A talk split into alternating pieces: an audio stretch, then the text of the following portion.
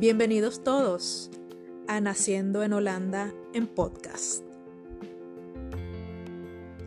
Mi nombre es La Ley y aquí te voy a contar sobre mi adaptación en los Países Bajos, lugar que llamo ahora mi hogar desde el 2011. Ponte cómodo y acompáñame en este camino de choques culturales de aventuras, descubrimientos y crecimiento. Porque como lo dice el título, yo renací en este país.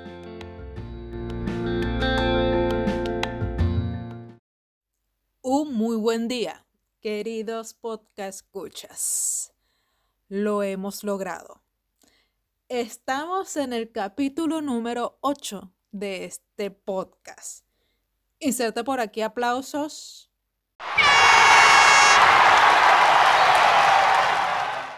Y estoy muy feliz porque eso significa que este proyecto sea consolidado.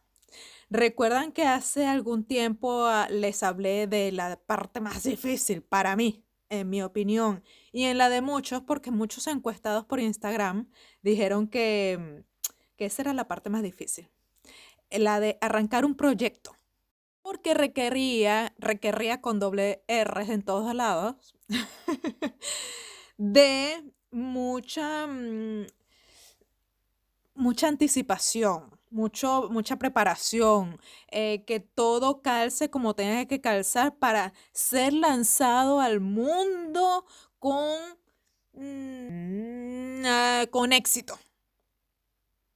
Y yo decía, Sí, es verdad.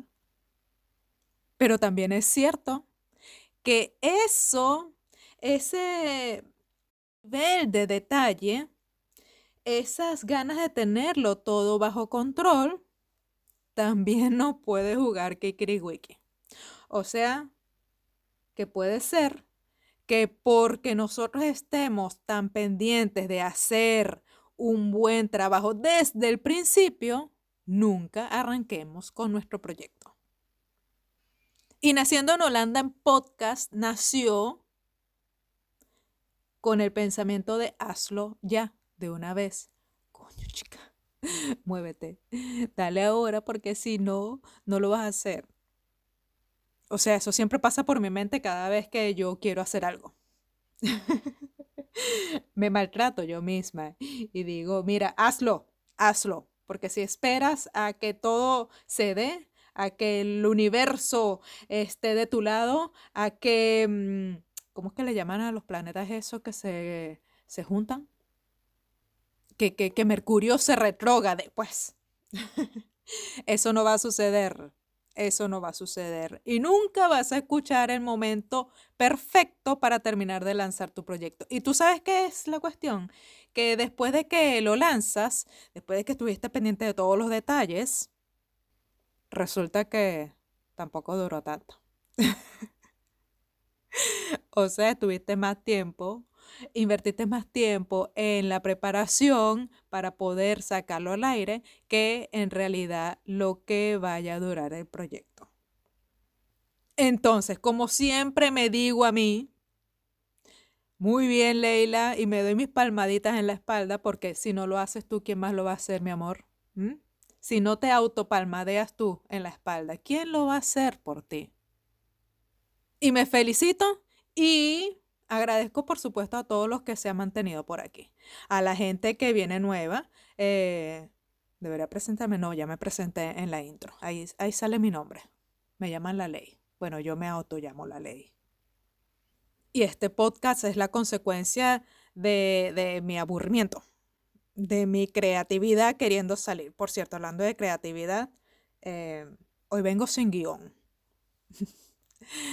mi guion eh, lo he estado escribiendo eh, en las noches en la almohada.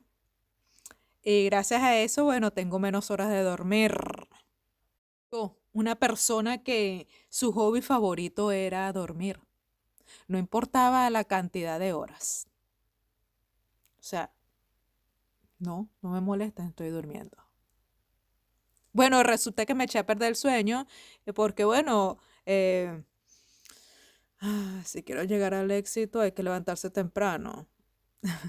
Pero mi mente sigue trabajando en la noche. Entonces no todavía no hay un consenso ahí entre, entre lo que debería hacer y lo que dice mi mente. Pero anyways, em, quería mm, empezar este podcast sin guion Em, un poco una reflexión, contarles algo como, eh, como algo en un desorden de ideas. Eso, eso. Esto se va a llamar un desorden de ideas. Tú sabes, como esas cosas ilógicas que la, dice, la gente dice, no, en otro orden de ideas. No, mi amor seamos claros, en otro desorden de ideas, porque cuando tú dices eso, tú vas a hablar de otra cosa, entonces estamos desordenando la conversación. Así que lo que tenemos hoy es un desorden de ideas con, a lo mejor lo escuchen, el vecino jodiendo en su patio de nuevo. Porque mira, yo tengo un vecino, bueno, tengo varios vecinos, no, vamos a ver. Ya empecé con lo de los vecinos, esto me va a llevar unos cuantos minutos. Yo tengo un vecino que es lo que llaman aquí en Holanda un asocial. Una persona social es esa persona que no sigue ninguno de los estándares que ha escrito la sociedad para ser correcto.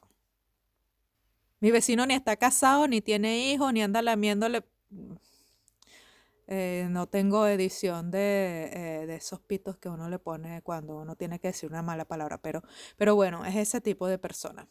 Además que también, bueno, él eh, tiene un poco de resentimiento social, porque bueno, en este país tratamos mal a los que hacen más y ayudamos a los que hacen menos, que cada vez hacen menos. Pero bueno, ese es mi vecino, somos muy chéveres y bueno, Em, tenemos una relación eh, que nos une la cerveza. La cerveza nos une. Cada vez que nos vemos, viene para acá o nosotros vamos para allá, pues es, a tomar unas cervezas. De hecho, en holandés vecino se dice Birman. B-W-R-M-A-N. Y yo siempre lo asocié con Birman y Birman, que se escribe B-I-E-R-M-A-N,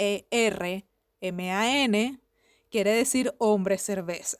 Para mí era perfecto. Era, era el vecino, era el vecino, pero bueno, él no le gustó que yo le llamara así, así que empecé a cambiarlo por Birman. Pero yo tengo otro vecino que es aún más interesante y que nunca, nunca nos vemos, nunca hablamos, además, además de decirnos eh, hello cuando nos cruzamos. Es mi vecino el granjero.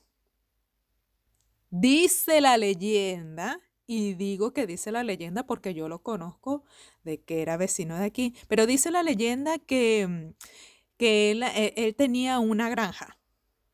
Eh, entonces, bueno, él estaba acostumbrado a estar todo el tiempo haciendo una cosa, cortando una, eh, em, picando un pasto, ordeñando unas ovejas. Mm, las ovejas se ordeñan. Bueno, anyways, ese tipo de, gente, pues. Y por algún motivo, que no he preguntado ni me interesa saber, porque lo único que quiero, quiero lograr es que él se comporte como una persona civilizada, como un granjero que ya no vive en su granja. Por algún motivo, él tuvo que mudarse a la parte de no tanta granja, ¿no? Pero mi amor, tú puedes sacar al granjero de su granja, pero el granjero nunca saldrá de él. Y eso es así. O sea, ese hombre está todo el bendito día cortando una madera, eh, arreglando un pasto, o sea, en ese pedacito de jardín que no debe ser más grande que el que tenemos nosotros. Por los clavos de Jesus Christ. Mm, todo el tiempo él está haciendo una cosa. Entonces yo necesito mi tranquilidad. Tranquilidad que yo he aprendido a apreciar en este país. Y ahí voy a desordenar un poco las ideas. La tranquilidad. Yo vengo de una ciudad grande y viví 10 años en una ciudad aún más grande. Una ciudad donde uno duerme con sonidos de autopista de fondo. Donde uno inhala smog natural. Uno llega a su casa a bañarse, le sale esa agua marrón y uno está acostumbrado. Uno dice, bueno, debe ser que se me está cayendo el color. No, mi amor, es que es la contaminación. Y cuando uno vive así, está acostumbrado a ese ritmo de vida, ese tipo de vida, uno no sabe qué tan valioso es el aire fresco, em, el silencio. Y cuando yo vine para acá, algo que me sorprendió mucho y yo, yo no sé si a alguien más le ha pasado eso, pero mm, a mí me sorprendió mucho el silencio. ¿Sabes? Eso que dicen es un silencio tan ensordecedor. Eso era. Por primera vez en mi vida yo escuché mis, mis estripas, mis tripas trabajar. Y al principio era así como, que comí, que comí, que me está cayendo mal, o sea, que no se me salga nada por aquí, ¿sabes? Pues yo estaba eh, eh, em, recién empezando la relación, o sea, no quería espantar a mi pobre Pablo, ¿ah? Y no entendía que era, no eran las tripas, que había comido, había recibido algún, algunas caraóticas por ahí. No. Era que había tanto silencio que yo podía escuchar mis tripas trabajando en su estado normal, como toda la vida lo ha hecho, y que nunca lo escuché gracias a la autopista. Y eso me lleva a desordenar un poco más las ideas. Las autopistas. Fíjate, yo saqué mi carnet de conducir hace dos, tres años. Em, nunca lo tuve en Venezuela, nunca lo saqué, nunca manejé tampoco en Venezuela, a excepción de las veces que mi papá trató de enseñarme, ¿no? Yo aprendí lo que mm, se puede en tres días, cuatro clases, una cosa así, y listo. Entonces, cuando yo llegué aquí, todos decían, no, tienes que sacarte tu licencia porque eso es tu libertad, eso, eres libre. Y yo decía, ¿cómo voy a ser libre? Si me saco la licencia, no viene con un carro automáticamente. O sea, no es que tenga su licencia y aquí están las llaves de su auto que le vamos a regalar eh, junto con la licencia. Además, ¿quién dijo que yo no me sentía libre? si yo agarraba mi bicicleta, que si era mía, y me iba a cualquier lado cuando yo quisiera, y me iba a la estación y agarraba eh, mi, mi tren y me iba a donde yo quisiera, ¿quién dijo que no era libre? Pero bueno, hoy entiendo por qué. Aquí los holandeses sacan la licencia desde muy jóvenes. De hecho, creo que puedes hacer eh, prácticas a partir de los 16, si no me equivoco. No lo sé por experiencia propia porque yo no estuve aquí a los 16. ya estaba bien vieja. Pero todo el mundo tiene licencia de conducir aunque no tenga auto. Ajá yo me saqué aquí la licencia. Tuve que hacer clases, de hecho me pareció uno lo más apropiado y dos, no sabía manejar, pues, o sea, era lógico. Además, en, en Holanda hay muchas bicicletas, las calles son súper, súper pequeñas y sobre todo los carnets de conducir no se compran. Si no, bueno, uno tiene que hacer el examen teórico y práctico y si lo pasa te lo dan, si no, no lo puedes comprar. Así que yo lo hice. Voy aquí a abrir un paréntesis porque yo es que, no te digo, las palmaditas uno tiene que darse sus propias palmaditas en la espalda. Normalmente eh, los holandeses presentan, sobre todo los exámenes teóricos, em, unas dos, tres veces hasta probarlo. Eso, normalmente las prácticas sí las aprueban eh, a la primera, pero eso es entendible porque como ellos están muy jóvenes y cuando uno está joven, uno eh, aprende más eh, de, mm, o sea, tiene más facilidad para la parte práctica que para la parte teórica, porque uno no quiere estar leyendo, uno quiere, es living la vida loca en esa, en esa etapa de su vida. Entonces es el común denominador. Nadie la pasa a la primera Y a lo mejor ni, ni siquiera llego a hablar holandés, ni siquiera la segunda. Pero yo, hello, inserte por aquí de nuevo aplausos.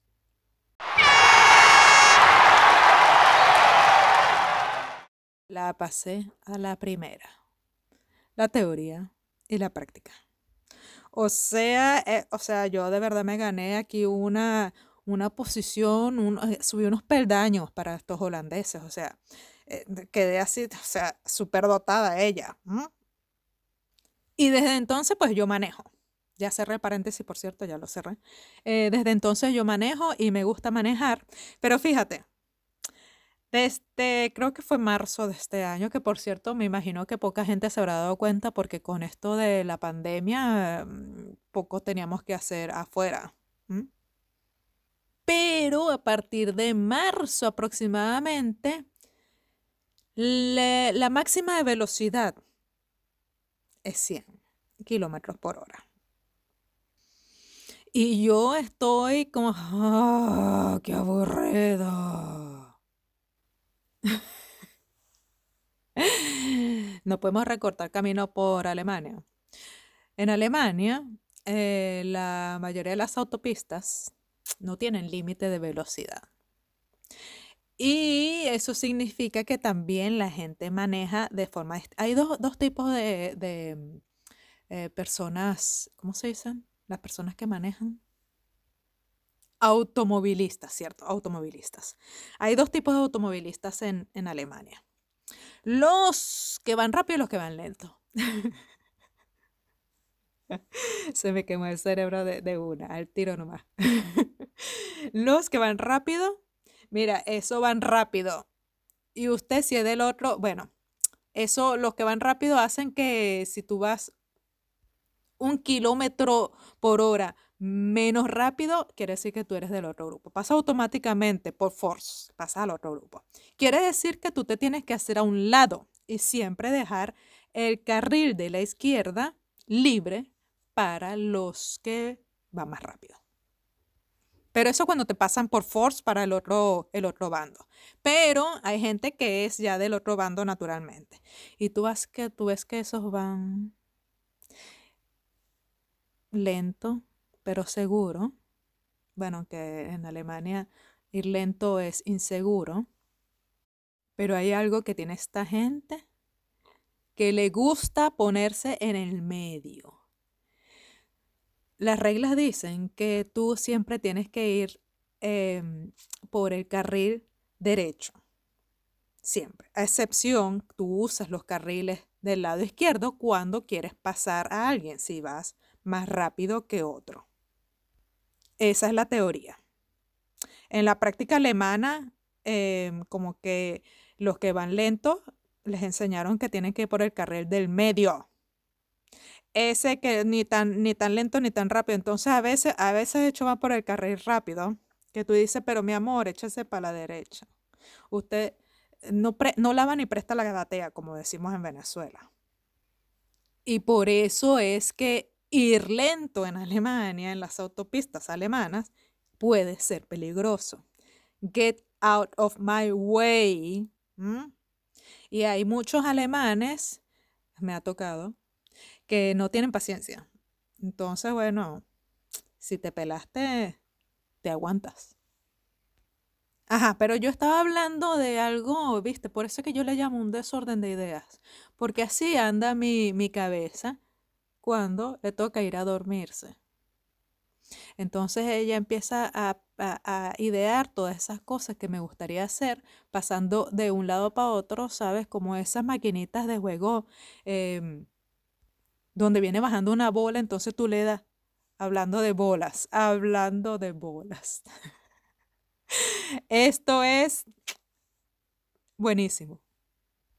Si me siguen por Instagram, saben que, eh, por cierto, en la descripción del, podcast eh, estoy poniendo los links a mi Instagram y a la página de Facebook y a los links que nombre por aquí, así que para hacerle el trabajo más fácil. Pero los que me siguen por Instagram saben que yo practico tenis. Yo practiqué tenis cuando tenía 16 años en el club de mm, el Hogar Hispano en, Valencia. Sí, también fui reina, eh, no, participé en un concurso de reinado del Hogar Hispano. O sea, por supuesto no gané. Mi amor, lo que más está es carisma. O sea, a mí me pregunta, ¿qué deseas tú para el mundo? Y yo digo, dinero para mí. que el mundo me dé su dinero. que eso es paz mundial y esa cosa, no. que cada quien busque su paz. Pero bueno, yo practiqué tenis cuando era joven. Creo que duré un año en las clases de tenis. Y el profesor estaba chévere, por cierto. Tenía unos ojos así verdecitos, bien bonitos. Y tenía una piel canela. Y por cierto, cuando volví aquí eh, en Holanda a practicar tenis, le envié un, un mensaje por Facebook agradeciéndole su inspiración, no de que estuviera chévere, sino de que me hubiera introducido al tenis. Y no me paró ni media bola. Así que rodé de nuevo, pues. Pero bueno, en ese entonces yo me doblé el tobillo y no fui más nunca. Hasta el sol de hoy hace un año dije, eh, me voy a meter al tenis. Y así como yo empiezo todas las cosas así, de una. No tengo ni una raqueta, no tengo ni un show, no tengo nada, de una. ¿Dónde me inscribo? Ah, no, pero quieres, eh, eh, puedes hacer un par de veces, probar. No, no, de una vez inscríbeme, inscríbeme, porque si no, no lo voy a lograr. Y me inscribí. Me inscribí, de hecho, para, también para unas clases a las que vamos todavía hoy en día. Y e hice un, torneo e hice una competencia. Aquí entendí que torneo no era lo mismo que competencia, así que, pero no vamos a entrar en tecnicismos. La cosa es que un día invité, había un open day, lo que llaman aquí un open day, un día abierto para que la gente pudiera ver cómo es el club y qué se puede hacer, más que todo para eh, atraer más miembros, que, a gente que se haga miembro y, e invité a mi querido Pablo, el marido mío. Y Pablo que se negaba a ir a hacer otro deporte que no fuera ciclismo, porque eso es lo de él, ese es lo de él. Em, dijo, bueno, está bien, vamos. Al siguiente día se estaba comprando una raqueta, unos shorts, unos zapatos, o sea, armado completo. Y hasta el día de hoy vamos juntos a las clases y vamos juntos también a jugar. Es una actividad que hacemos juntos. Em, bueno, tenemos otras actividades, pero de eso no vamos a hablar en este desorden de ideas. Y esas no son las bolas que quiero eh, hablar, de las bolas que quiero hablar. Porque fíjate, yo me cago de la risa internamente cada vez que esto sucede. Porque a mí nadie me entiende, a excepción de seguramente tú que me vas a escuchar tú que entiendes este tipo de cosas. En Latinoamérica, uno suele hablar con doble sentido, todo tiene doble sentido. En Venezuela es así, todo tiene doble sentido. Y uno se caga de la risa de eso, porque es chistoso, bueno, porque todo eh, tiene una connotación sexual. ya empezó el vecino de nuevo. Bueno, la cosa es que cada vez, no, ya va. Uno, cuando fuimos a la clase, eh, la primera clase que hizo el marido, el profesor que también está, está guapo, está chévere y todo, o sea, eso lo inspira uno a continuar en el tenis. Por favor, tome mi recomendación, chicas. Em, pues, no sé, como que, o quería traerlo como em, alumno o yo no quiero saber qué otras intenciones tenía. Pero era así, ay, muy bien, muy bien, mira qué chévere lo estás haciendo. No, si tienes, si tienes materia para esto. No, para ser un ciclista, mira, es muy bien, muy... Y yo, ¿y qué? Ah, hello. o sea... Gracias. Bueno, después el tiempo pasó, yo creo que era más que todo porque quería que fuera alumno, bueno, el gana de eso. Em, pero resulta que ahora me río internamente porque cada vez que uno hace una buena, mm, em, ¿cómo se dice eso? pues le pegas bien a la pelota con técnica que hemos aprendido durante este tiempo y, va donde, cae donde tiene que caer, pues aquí decimos siempre en holandés, linda bola. linda bola. O sea, tú te puedes imaginar yo traduciendo en mi cabeza todo el en toda la clase, en toda la competencia, en todo el, el partido. Muy, eh, has lanzado una linda bola, tienes una linda bola. ¡Qué bola más linda! O sea, y, y yo me río internamente sola porque nadie entiende que yo estoy traduciendo eso y que me estoy imaginando otras bolas que no se refieren a la pelota. No estoy traduciendo como qué buena esa pelota que lanzaste, no. Estoy traduciendo como que tiene unas bolas muy lindas. Y de hecho a veces hago chistes así como que nadie se ríe, por supuesto, porque no entienden. Como que no, es que a mí me gustan las bolas lindas. Ay, Dios mío, Dios mío. Pero bueno, em, voy a dejar esto por aquí, porque ya se hace largo. Em, y así es como, como sucede este desorden de ideas. Este podcast de hoy sin guion que voy a dejar hasta aquí, porque si no, nos llevamos todo el día en esto. Em, y quiero darle ahora mm, la bienvenida a esta nueva sección del podcast que se llama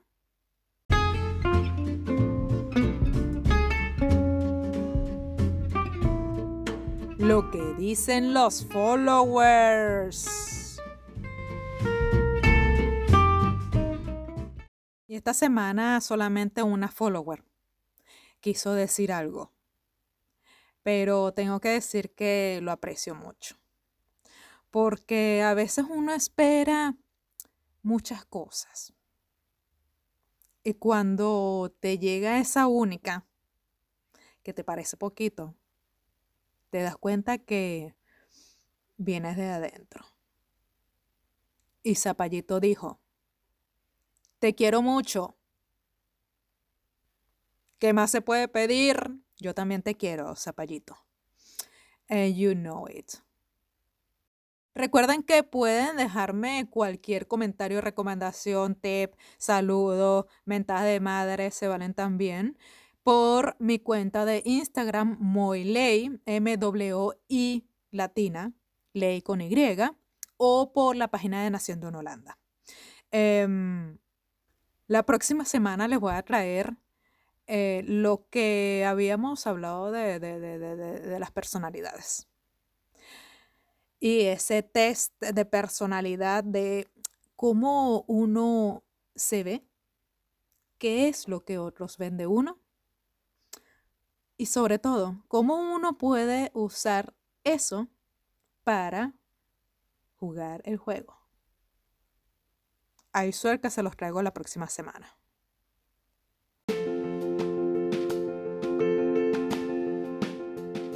Y esto ha sido todo por el día de hoy. Espero que les haya gustado este capítulo sin guion, con este desorden de ideas y que tengan unas bolas muy... Perdón, perdón. Y que tengan un día muy lindo, por supuesto, una semana muy linda, productiva. Eh, trabajen duro, pero también disfruten Hasta la próxima.